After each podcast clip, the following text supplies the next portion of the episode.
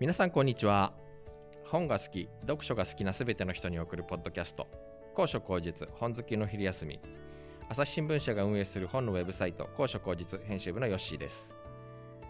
このポッドキャストでは最近気になる本の紹介や著者インタビューまたは業界ひそひそ話まで読んで楽しく聞いて楽しいひとときをお届けします。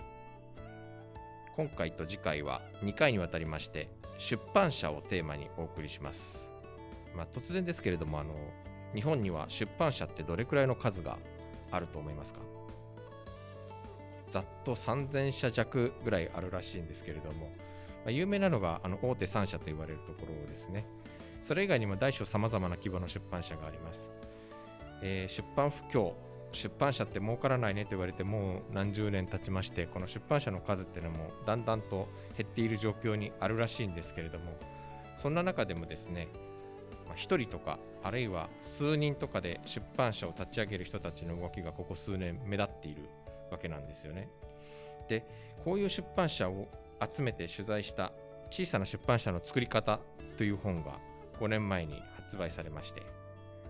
しかし立ち上げるのはいいけれど会社なんで売り上げを上げて事業として続けていかないといけませんよね、まあ、コロナ禍っていう大きな逆風もありました。そんな持続可能性の部分に注目した続編というべき本がですね、小さな出版社の続け方という本で、これが昨年の末に発売されております。今回と次回で2回にわたりまして、2冊の本を取り上げていくんですけども、今回はまず作り方編です。えー、ゲストをお呼びいたしました。えー、この2冊、小さな出版社の作り方と小さな出版社の続け方の著者で、ライターの永井明さんと、えー、それから版元の猿江商会の古川明彦さんです。よろしくお願いします。永井です。よろしくお願いします。あ、古川です。よろしくお願いします。この小さな出版社の作り方という本がもう出て5年経ってますけれども、はい、あのー、実際結構もう5年経つとかなり状況も変わってくるかなっていう感じもするんですけれども。そうですね。あのー、まあコロナの蔓延とかいろいろあの出版業界的には大揺れに揺れたりとかあのまああったんですけども幸いにしてあの小さな出版社の作り方で取材した小さな出版社たちは元気です。はい、あのやはりね事業をやめられる方もたくさんある中であの皆さん元気に続けられていますね。はい。いや、なんかそれ聞いてちょっと安心しました。まあ、ある意味、ちゃん、なんかこう、事業をきちんと続けていられる環境が、やっぱり整ってきてる。逆にある意味、出版、そういう小さな出版社にとっては、なんか事業をやりやすい環境になったんですか？そうですね。あのー、あの小さな出版社の作り方という本の影響で環境が変わったとは言いませんけれどもでもあの本を5年前に作った時に、えー、こういうふうになっていけばいいなっていうふうに思ったことがあのだんだん実現されているし、まあ、それが世の中の流れとか日本の出版の流れにあの合ってきてるんだなと思います。ただねあの、まあ、これは出版業界の少し業界の内側の話ビジネスの話になっちゃうんですけども出版社潰れにくいです。あそうですか。はい。あの、えー、先ほどヨッシーは、あの、日本の出版社の数は300社弱と言われてる。3000あ3000社弱という言われてるっておっしゃってましたけども、えーと、大体まあ1年に1冊以上出しているところが3000数百あるんですが、はい、ででも去年は出なかったけど今年は出すよとかっていうところも含めるとまあ多分4000近くあるっていうふうに言ってもいいぐらい、まあ、要するに把握細かいところ把握できないですがそうですね。でこの数あんまり変わってなくてですね、はい、で一方で例えば書店の数は、えー、2001年に調べた時は、えー、全国2万1000店あったんですね。はい、でそれが今、えー、20年後の現在は、えー、大体まあ9000割ったって言われてるんですよ。はい、だから半分以下になった、えー、もしかしたら3分の1ぐらいになってるかもしれないというふうにも言われてるんですがだから書店はやっぱりどんどん畳んじゃうけれども出版社なかなかつ潰れるって言いたい、はい言いたくないけど、まあ、潰れにくいって言われてこれは、えー本独特のあの習慣とか例えば値段の設定はメーカーができるとか、はいはい。えーそれからそれがあのその値段がずっと有効であるとか、はい。えーいろんな業界の仕組みがあることで出版社はまあ潰れにくいビジネスであるってことはなんとなく言えると思います。へえ、そうなんですね。あの、今日一緒にいらっしゃったあの、版元のサレー商会の古川さんも、社長一人の出版社。そうですね。まあ、社長一人です。はい。社長、あ、まあ社長はどの会社でも一人か。まあ、社長兼事務員兼兼電話番兼配送担当みたいなね。まあ、何でもやってます、ね。はいやっぱり今の永井さんの話聞いて、そうだなとか、納得できるなとか思うことってあります？ありますね。あの前回5年前に本出してもら出した時とやっぱり大きなトレンドっていうのは変わってなくて基本的には業界自体縮小傾向にはあると思いますけど、まあ、一番大きな変化って僕が見てる中でも小さな出版社が身の回りにすごい勢いで増えてきた。で永井さんが作り方の本のところで出版社に入るのは難しいけど自分が作るのは簡単だみたいなことを書いておられたんですけどまさに作るだけで言うとすごく簡単になったと、まあ、僕らの同業者の数がすごい増えてるなっていうのは感じますね。はい。えーじゃあちょっとこの辺のいろいろ、まあ、深いところをまたちょっと、えー改めておいお聞きしていくことにしまして、まずは、あの、永井さん、この小さな出版社というところに注目して、あの、取材をして本を書かれた理由っていうのは何だったんでしょ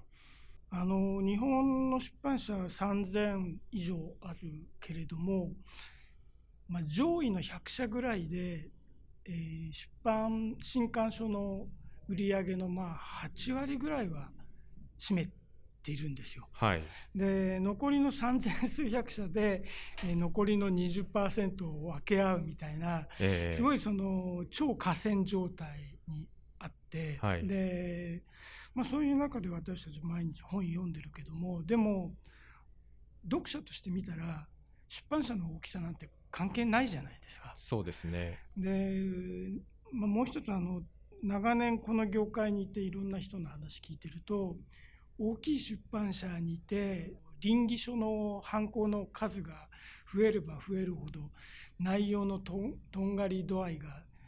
薄まっていって丸くなっちゃうんだよねっていうあの愚痴をベテラン編集者から聞いたりすることも多くなってはい。ということはそのちっちゃいところの方があの面白いもの作れるんじゃないかなっていうふうに漠然とずっと思っていたんですよね。はいはい。でただ、えー二昔三昔ぐらい前は個人で出版社立ち上げて作ってそれを全国に流通その本を全国に流通させることってすっごく難しかったんですよ。えーハードルがいっぱいあって、はい。で作ってもあの、まあ、本出版社立ち上げてもぱり途中で続けられなくなっちゃった人っていうのもたくさん見てきたんですけども、ただやっぱりこの10年ぐらいかなあの少しずつ風向きが変わってきて、えー個人で立ち上げた小さな出版社でもあの本を全国に流通させられるような、えー仕組みができてきたりとかあとその、えー個人が立ち上げたちっちゃな出版社の本でも、えー積極的に取り扱う書店が増えたりとか、えーいろんなことであの環境が変わってきたってこともあって、まあ、じゃあ小さい出版社の作り方の本を、えー作ったら喜ぶ人いっぱいいるんじゃないかなというふうに思いました。はい、えっと、そうですね、結構、大手出版社、まあ、本当にいろんなベストセラーがたくさん、えー出て、えーいますけれども、逆に言うと、そのベストセラーが狙えないとなかなか本が出せなかったりみたい、あるいは、なかなかやっぱりその大手出版社ならではのやりたいことができないよみたいなことで転職したりしみたいな話も時々聞きますんで、古川さんも確か大手出版社、振り出し大手出版社で、あの、はい大手出版社を経由して独立されたんですよね。そうですね僕はまあ大手さっき言ってたと大手3社の次のグループに入る公文社っていう会社を8年半ぐらいやってその後大衆館書店っていう、まあ、辞書とか教科書をやってる版元を経て辞めた形ですね。はい。どうして辞めたんですか？あのそういう大体お質問にいくつか答えるパターンってまああるんですけど、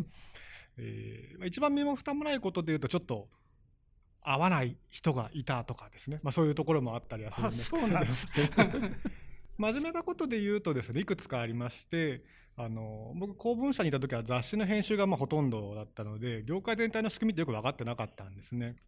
でそれがその大衆館書店っていう会社に行って販売部主に宣伝業務やったんですけどそれこそ永井さんのご専門の出版流通であるとか、えー、書店の状況とかっていうのを見ていく中で本を作って売るで売って資金を回収するっていうビジネスモデルがやっぱりもう限界に来ちゃってるなってことはすごく感じてたんですね。あの岸田総理じゃないですけど新しい資本主義というあれじゃないけど拡大前提でやっぱ組み立てられてるシステムだったので人が減ってきたりバブルが崩壊したりでかつそこに IT でインターネットが入ってきたりして業界自体が小さくなっていく中でこの薄利多売少量多品種のものを回していくっていうのは、まあ、ちょっと難しいだろうなっていうのがあって。で今の妻が同じ会社に勤めていた。で妻は今でも勤めてるんですけど同じ会社にいて10年後に会社がこけると路頭に迷うなと思ったので、まあ、リスクヘッジの意味もあって独立しました。それがリスクヘッジになってんのかっていうね。それはこれからのお楽しみです。ねまあその古川さんがどういうふうにして出版社を続けてきてるかっていうのはまたちょっとあの次回などこれからちょっと追ってお話を伺うとして。でこの小さな出版社の作り方っていう本はあの言ってみれば事例集。そうですね。あの古川さんが大衆館書店にいる時から出版社作ろうと思ってるんですよって古川さんに言われてあまた始まったよこういう人多いよなって思ってたんですよ。まあ、大体あの大手の出版社の編集者と飲んだりすると「いや僕会社辞めて自分の版元作ろうと思ってるんですよ」って話に大抵なるから「ああ古川さんこの人もか」ってその時思ってたんですけど本当に辞めて作っちゃったんですよね。はい、でそれであのついてはこういう本を作ろうと思います。思いたいけどどうですかっていうふうに、まあ、この小さな出版社の作り方の企画を、まあ、古川さんの方から提案されて、はい、でまあ、これはずっと関心を持っていた領域なので、はい。えー、ぜひ一緒に取材して作りましょうというふうになりました。はい、そういうふうに古川さんみたいにあの独立して出版社を立ち上げた人たちがあれは10 11社。11社。はい。11社、あのー、それぞれインタビューをされて、まあ、どういう生い立ちで社会に出て、それでどういったところにこう限界を感じて、どういうふうに、どういうふうに出版社を立ち上げていったのかというようなことを一社一社結構丁寧にインタビューして聞いている、それをまとめた本ですね。はい。まあ、11社取材されて、まあ、これは5年前の、ま、だから本が出る、取材したのはもう少し前なのかもしれないですけれども、まあ、これだけ出版不況と言われて、まあ、売り上げもやっぱり大手に偏っておられるお話がありましたけれども、あのそれでもやっぱり小さな出版社を立ち上げていこうっていう、その取材した、えっと、出版社たちのその動機というか、大きなところはどんなところにあったんでしょうかね。あのそれも様々ですね。そので全く違う業界にいた方もいれば、えー、出版社大手中堅、うん、あるいは小さいところに勤めていてそれで何て言うんですかね独立したっていう方もいて、まあ、で動機もまあ様々ではあるんですけれどもあのなるほどなと思ったのはあのワークアンドライフバランスって言いますか生き方の問題として働き方を含めて考えて自分で出版社を始めようと思ったっていうだからまあお金儲けっていうよりも人生のことを考えて始めたっていう人がいらしたってこととか、はい、あるいはその、えー、古川さんと同じく公文社を辞めて鉄筆鉄の筆って書くんですけど鉄筆を始められた渡辺さんなんかはあの両親に背く出版はしないみたいなそういうあのポリシーをまず掲げてで自分が親しんできたラグビーの本を中心に作るみたいなこととかもあのなんかそれぞれ皆さん、まあ、志が志っていうとちょっと違いますけども、まあ、のなんていうんですかね目的意識がしっかりしていてお金のために出版社を始めたって人は多分いなかったですよね。出版が儲からないっていうことは大前提としてでも、えーこれから残りの人生生きていくのに本を作るっていうことを一つの柱にしていきたいんだみたいなことを言ってましたね。あるいはその小さい書房っていう大人向けの絵本の専門の出版社を始めたはい。えー方がいるんですけど、まあ、その人はあの元 TBS のあの記者なんですね。報道の記者女性記者女性なんですけども。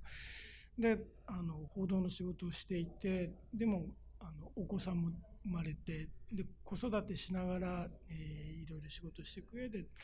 ぱり出版をやっていきたいっていうふうに思ってだから電波から、えー活活字というかね出版へっていう異業種へのスライドだったんですけども、まあ、そういう方もいらっしゃる。えーやっぱり、ね、仕事を立ち上げた理由っていうのはいろいろ様々ですけれども、あのーやっぱり志っていうのは大きなやっぱり支えには必ずなりますよね。それとあの「コロカラ」っていうひらがなで「コロカラ」っていう4文字書く出版社の、まあ、木瀬さんっていう社長がね言はいってたのは、あの木瀬さんはある、えーまあ、社会科学系というか人文系の、まあ、中堅よりまあやや小さいぐらい出版社にいたんですけどもその出版社にいて出版業界の仕組みをいろいろ見ていくうちに、えー違うやり方を使えばうまくいくんじゃないかっていうふうに確信をつかんだんですね。だかはいらそれがあの書店との直接取引をする。でただし、えーそれを代行してくれる会社が現れたのでそこを使うっていう、えーそうすれば今までの、まあ、先ほどあの個人が出版社を作って始めるっていうのはなかなか大変なことであの二昔前ぐらいまではハードルが非常に高かったって言いましたけども、まあ、そのハードルを飛び越えるんじゃなくて横からスルッと抜けるような、えー道を見つけたってことも、まあ、あのこの10年ぐらい出版社始める人が出てきていることの背景にはあると思いますね。はあ、まあそのやっぱり出版流通の問題、冒頭にも永井さんがおっしゃいましたけども、そこはやっぱりかなり大きな、えー課題のようですね。うん、やっぱりどうしてもその大手出版社だと、今あんまりないけれども、100万部、200万部みたいなこう世界がやっぱりそれを開けていて、それはやっぱりこう、それを支えているその、まあ、取り次ぎっていう、まあ、あの東販日版っていう二大会社がありますけどこれがあの全国の書店をつつ裏裏までその本をは、えー、と配って本を流通させてで、えー売れなかった本の返品を受け付けて回収してっていうようなそういうシステムをまあある種作り上げていてで小さな出版社ってやっぱりどうしてもそこの流れに乗れなかったそのまあ東販日版、まあ、あるいはそういった大手の取り次ぎの会社が受け付けてくれなかったっていう、まあ、そういう、まあ、かつて、まあ、業界の観光が、まあ、かつてはあって、まあ、今でも結構あると聞きますけれどもやっぱりその辺のところって大きく変わってきたということなんですか？そうですね、あのーまあ、100年ぐらい前にできた出版流通のシステムっていうのがあって、まあ、これはまあ 大学の講義みたいに話すと、まあ、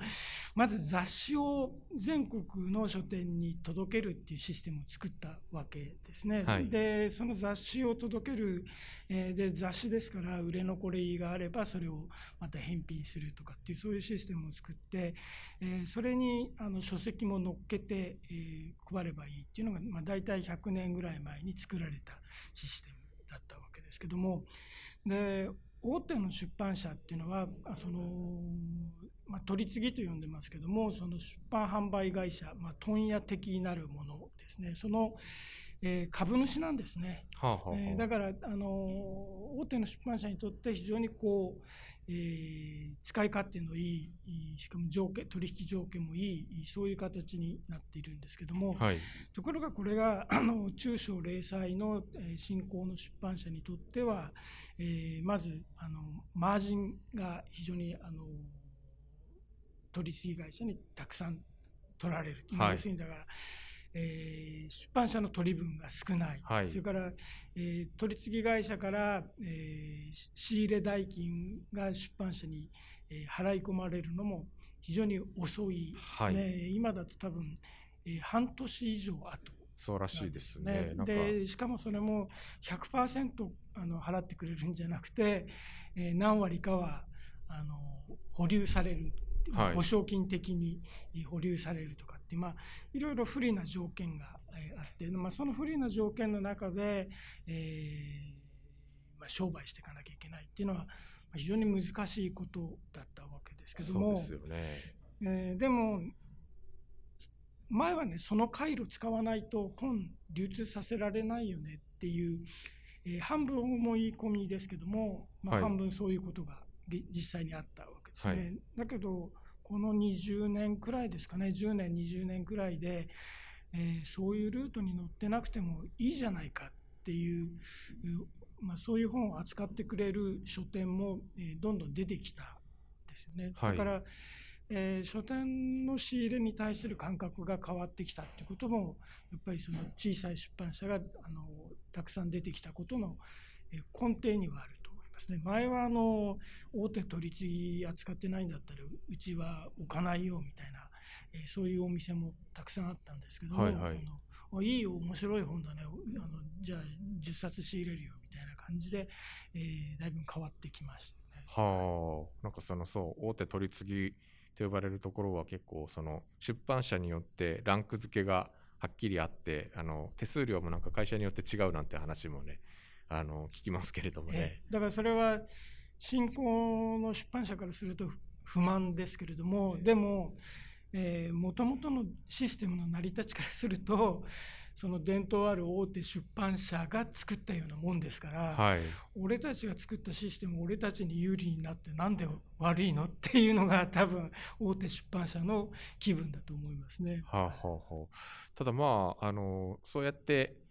えーまあ、全国何万店ある本屋さんに本をこう回してくれる本屋に並べてくれる、まあ、取り次ぎってシステムはやっぱりある種便利なシステムだった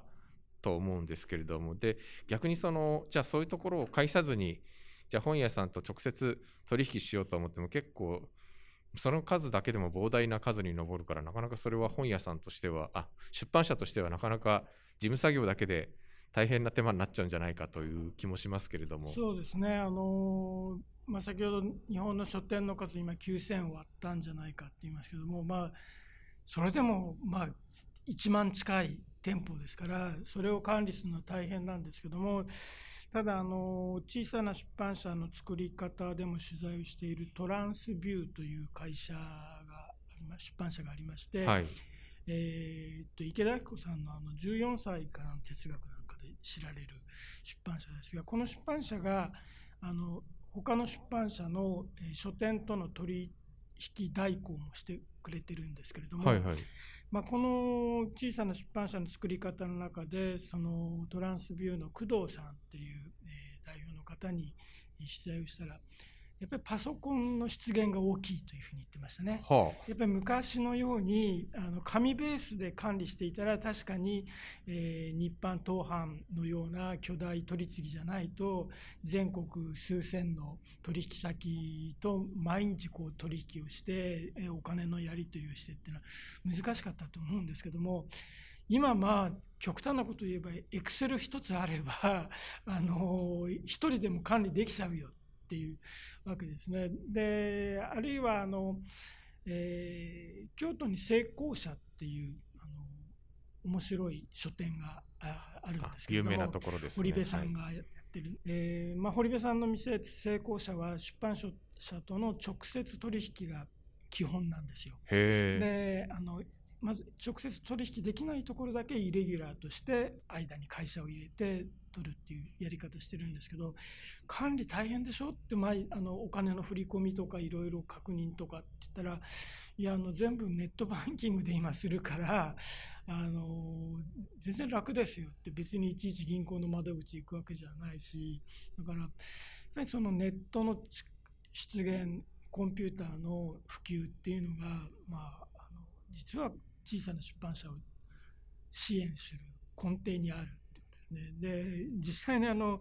出版社の皆さんにあの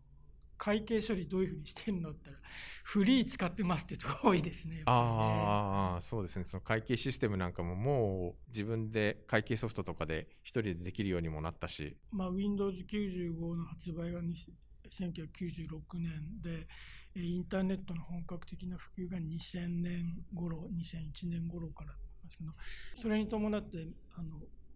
一般の人のコンピュータースキルみたいなものも上がってきましたから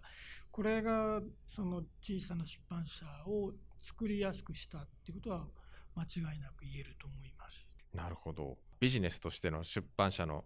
一人でもまあできないことはなくなった立ち上げることが可能になったというお話でしたけれども古川さんはあの独立して自分が出したい本出せてるなっていう感覚ってあります？うん、まあ出せ、出したい本は、そうですね、出せてるんじゃないかなと思います。うん、まあ、ただ、村上春樹の本出したいなと思っても、それは当然できないですけど、はい、テーマとして扱いたいものっていうことで言えば、あの普通に会社勤めしてると、そのテーマで売れるの？大丈夫？って言って通らないものが売れなくてもっていうと著者の方にちょっと語弊がありますけど売れるかどうかわからない未知なものでもやれるようにはなりましたね。うん、逆に言うとやりたくないことやらなくて済むっていうことの方が大きいかもしれないですね。すねやっぱりあの中堅以上の出版社の人とあの、まあ、食事したり飲んだりお茶したりすると、まあ、やっぱり出てくるのがあのやりたくない企画までやらされることのあのプレッシャーって言いますかね。だから出版社辞める人の理由の大半はそれですよね。やりたいことがあるって積極的に辞めるってこともあるけどもやりたくないこともあのやらざるを得なくなるっていうそういう出版の不条理みたいなこと。だこれもあの一昨年ぐらいまで出版点数ってあの減らなかったんですよね、はい、日本の人口特にあの現役世代の人口がどんどん減っているにもかかわらずあるいはその出版市場がどんどん収縮しているにもかかわらず出版点数はなかなか減らなかったで逆でどんどん出版社の人は合理化で減らされていて1人当たりの仕事量って多分この20年ぐらいの間にどんどん増えていて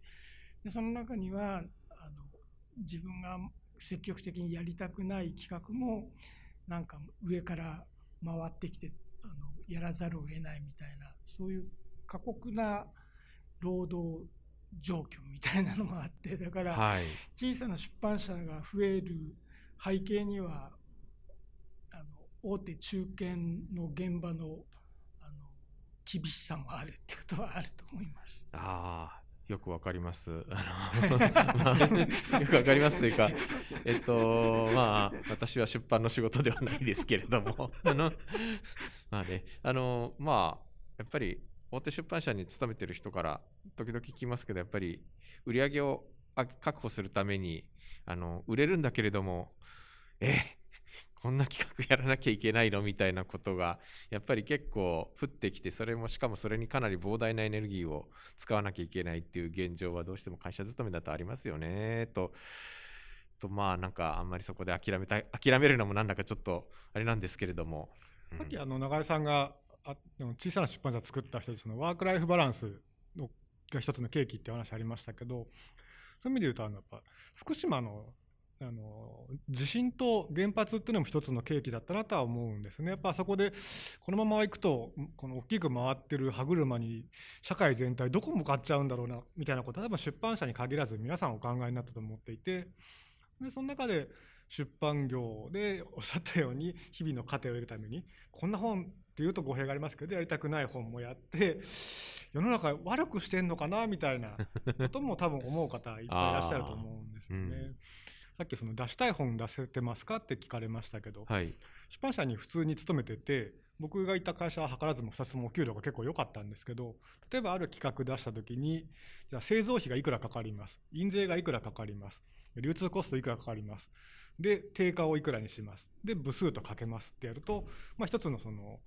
損益分岐点が出る式が成り立つわけなんですけど、ね、その式に当てはまる中で商品っていうパッケージができるんですけど今の状況だとその方程式が人件費を換算した時に成立しないっていう状況が出てきちゃってるんですよね。はとするとやりたい本がこういう本が作りたい。でも定価いくらで部数がこれでうんこれ解なしだなみたいな感じになると結局出せるものがすごく限られちゃうと。で会社員だといやこれ売れなかったら僕の給料下げてもいいですからって言ってもそういう理屈はまあ通用しない。あはい。ただまあ自分でやってると、まあ、これがその解がなかったら、えーマイナスにはならないけど僕の人件費は出ない。でもやろうと思ったらできる、はい。そこはすごくあの作りたい人のモチベーションになるかなとは思うんうんですね。ですね。古川さんからこの間ちらっと聞いたんですけどあの過去に出した本でなんかもう結構1万部に届こうかっていうあおかげさまで。あの、ね、2人は同時に親になるっていう本があるんですけどもコツコツと売れ続けて結構大きな数字に届こうかっていうのを見てるとこういうのが世に出てよかったなって思いますよね。あありがとうございます。うん、でしかもそうもう一つ聞きたかったんですけどあのその本ってほぼアマゾンでそうなんですよっ。ていうアマゾンの出現ってやっぱり大きいですか？あの多分アマゾン単体はもちろん大きいんですけど先ほど永井さんがあの IT というか皆さんのこう IT リテラシーが上がっていることでいうとかつて取り次ぎの口座をも取引がないと書店に並ばないで20年前だと書店に並ばないとで新聞広告出すか中吊り出すかしないとその本は世の中に存在してないことになってしまってたんですよね。でも今あの僕も永井さんいる前でちょっと申し上げにくいですけどそんなにあの媒体の宣伝してるわけじゃないですけど永井明のこういう本が出ましたっていうとそれはツイッターだとかフェイスブックだとかっていうところで本の存在が認知されるってなると書店で置いてなくても本屋さんに行って注文する人もいるしで今もおっしゃってたようにアマゾンですぐ買えるしっていうふうになるとその認知から流通販売のチャンネルっていうのが一変したのが大きいとは思いますね。はい有名なスタイリストがウェブマガジンをやってたけど今度紙の雑誌も出しますって、まあ、出しましたっていうのがこの間出てましたけども取扱書店がもう本当あのごくごくわずかなんですよ。はいでまああのでそれ以外はあのアマゾンと、まあ、ネット書店っていうあそういうふうになっちゃったのかっていうふうに思いましたね。まあ、あの書店の方にはちょっと申し訳ない言い方になってしまうけどもその本作って読者に届けたいって思った時に書店網にだけに頼らなくてもいい時代になっちゃったっていうのはうん。非常に大きなこと。ああそうか。だからそれは本を出す側にとってはまあある種メリットとして活かせるツールにはなるけれどやっぱりそれは本を並べて売るっていう本屋さんにしてみると、ね、必ずしも喜ばしい状況ではないですもんね。まあ、あのどっちがあの卵どっちに鶏って話になりがちですけども、まあ、確かにその、えー2001年に2万1000件あった書店が、えー8000件台になってしまったというのは、まあ、あの本屋さんのない場所が増えてるんだからそれはネットに行くしかないでしょうっていうふうにもあの、うん。読者としてはなるしでもあの本屋さんからするといやネットで買う人がいるから、えーうちの商売だんだん厳しくなっちゃうんだよっていうふうになので、まあ、どっちが原因なのかっていうのはねあのなかなか簡単には言えないことですけども、うん。ただ、えー出版社をこれから作ろうっていう人にとっては、えー書店一軒一軒に営業しなくても、えー、Amazon とあのうまく取引すればあのある程度は確実に売れるっていうそういう回路ができたことは非常に大きなことですよね。ねえなるほど。出版業界って一言で言いますけど、まあ、出版社書店、まあ、流通ってその三味のシステムって言いますけど多分取り次ぎにいろいろ改善してほしいっていうのは、まあ、むしろ出版社よりも書店さんにとっての人状況なんじゃないかなっていう気はしますね。うんあの出版社儲からない本が売れないってあもう飽きるほどみんなずっと言ってるし出版イコール社用産業構造不況業種みたいな言い方ありますけども実は大手のトップクラスの出版社はこの23年もう絶好調大大好況なんですよね。そうですよね。もう儲かって儲かってしょうがないぐらい儲かっていてでそのそれはなぜかというと、えーコミックが売れている。しかも、えー電子版あの電子書籍が売れている。あるいはその、えー、海外への版権がビジネスがうまくいってるってことで。でこれやっぱり DX って言っていいと思います。はい、で小さい出版社でも DX への、まあ、それを DX っていうふうに意識してないぐらいでもとにかくデジタルへの取り組みが早かったところはやっぱりうまくいってますよね。で単純な話例えばその本作る時デザインするじゃないですか、はい、レイアウトを決めるとか表紙決めるとか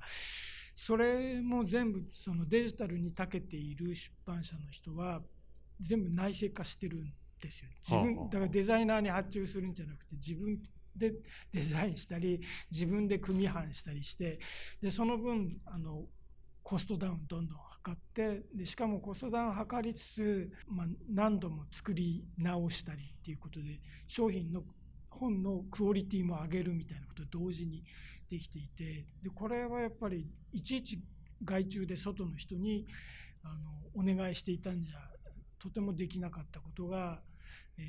ー、できているっていう。だからあの今出版社立ち上げるのに必要なことはデジタルスキルをとにかく磨くっていうことですよね。はあなるほど。じゃあそろそろ、えーと、作り方編というかもうだいぶ続き方編に入ってきましたけれどもなんかちょっと最後古川さんにあの出版社立ち上げてよかったこととかあと出版社立ち上げるのにこれが必要だっていうのを少しこう説明していただけるとあの悪かったことは次回はいはい作ってよかったことはそうですね作る前のことをもうだんだん忘れてきちゃってるんであんま比べようがないのでそんなにすごいいいことって結局ないかもしれないとは思います。あのでも旗から見てると、はい、特にお子さんのことあそれは大きいですね。あのそうですね子育て熱心にやってますもんね。あのもし2人とも出版社勤めだったら、はい、このコロナ禍の中、子育てで家庭崩壊してたんじゃないかなってあの旗から古川家を、あの遠くから眺めててそれはそう,、うん、そうですね。あのさっき作作り方の本で取り上げた方いろいろいらっしゃいますけどなんか分類あって一つは、まあ、お子さんがいらっしゃらなくてとかリタイアしていて金銭的にまあある程度なんて言うんだろう余裕がある人であるかもしくは共働きで子供ができて結果今永井さんおっしゃったように働き方との兼ね合いでこれ無理だなと思って辞めたみたいなことがあるのでそういう意味ではそうですね子育てにすごくがっちり深く別にそんなに子育てしたいっていうわけでもないんですけど、まあ、妻と一緒にあの一緒に家庭を作ってるっていう感じはすごく感じられてますね。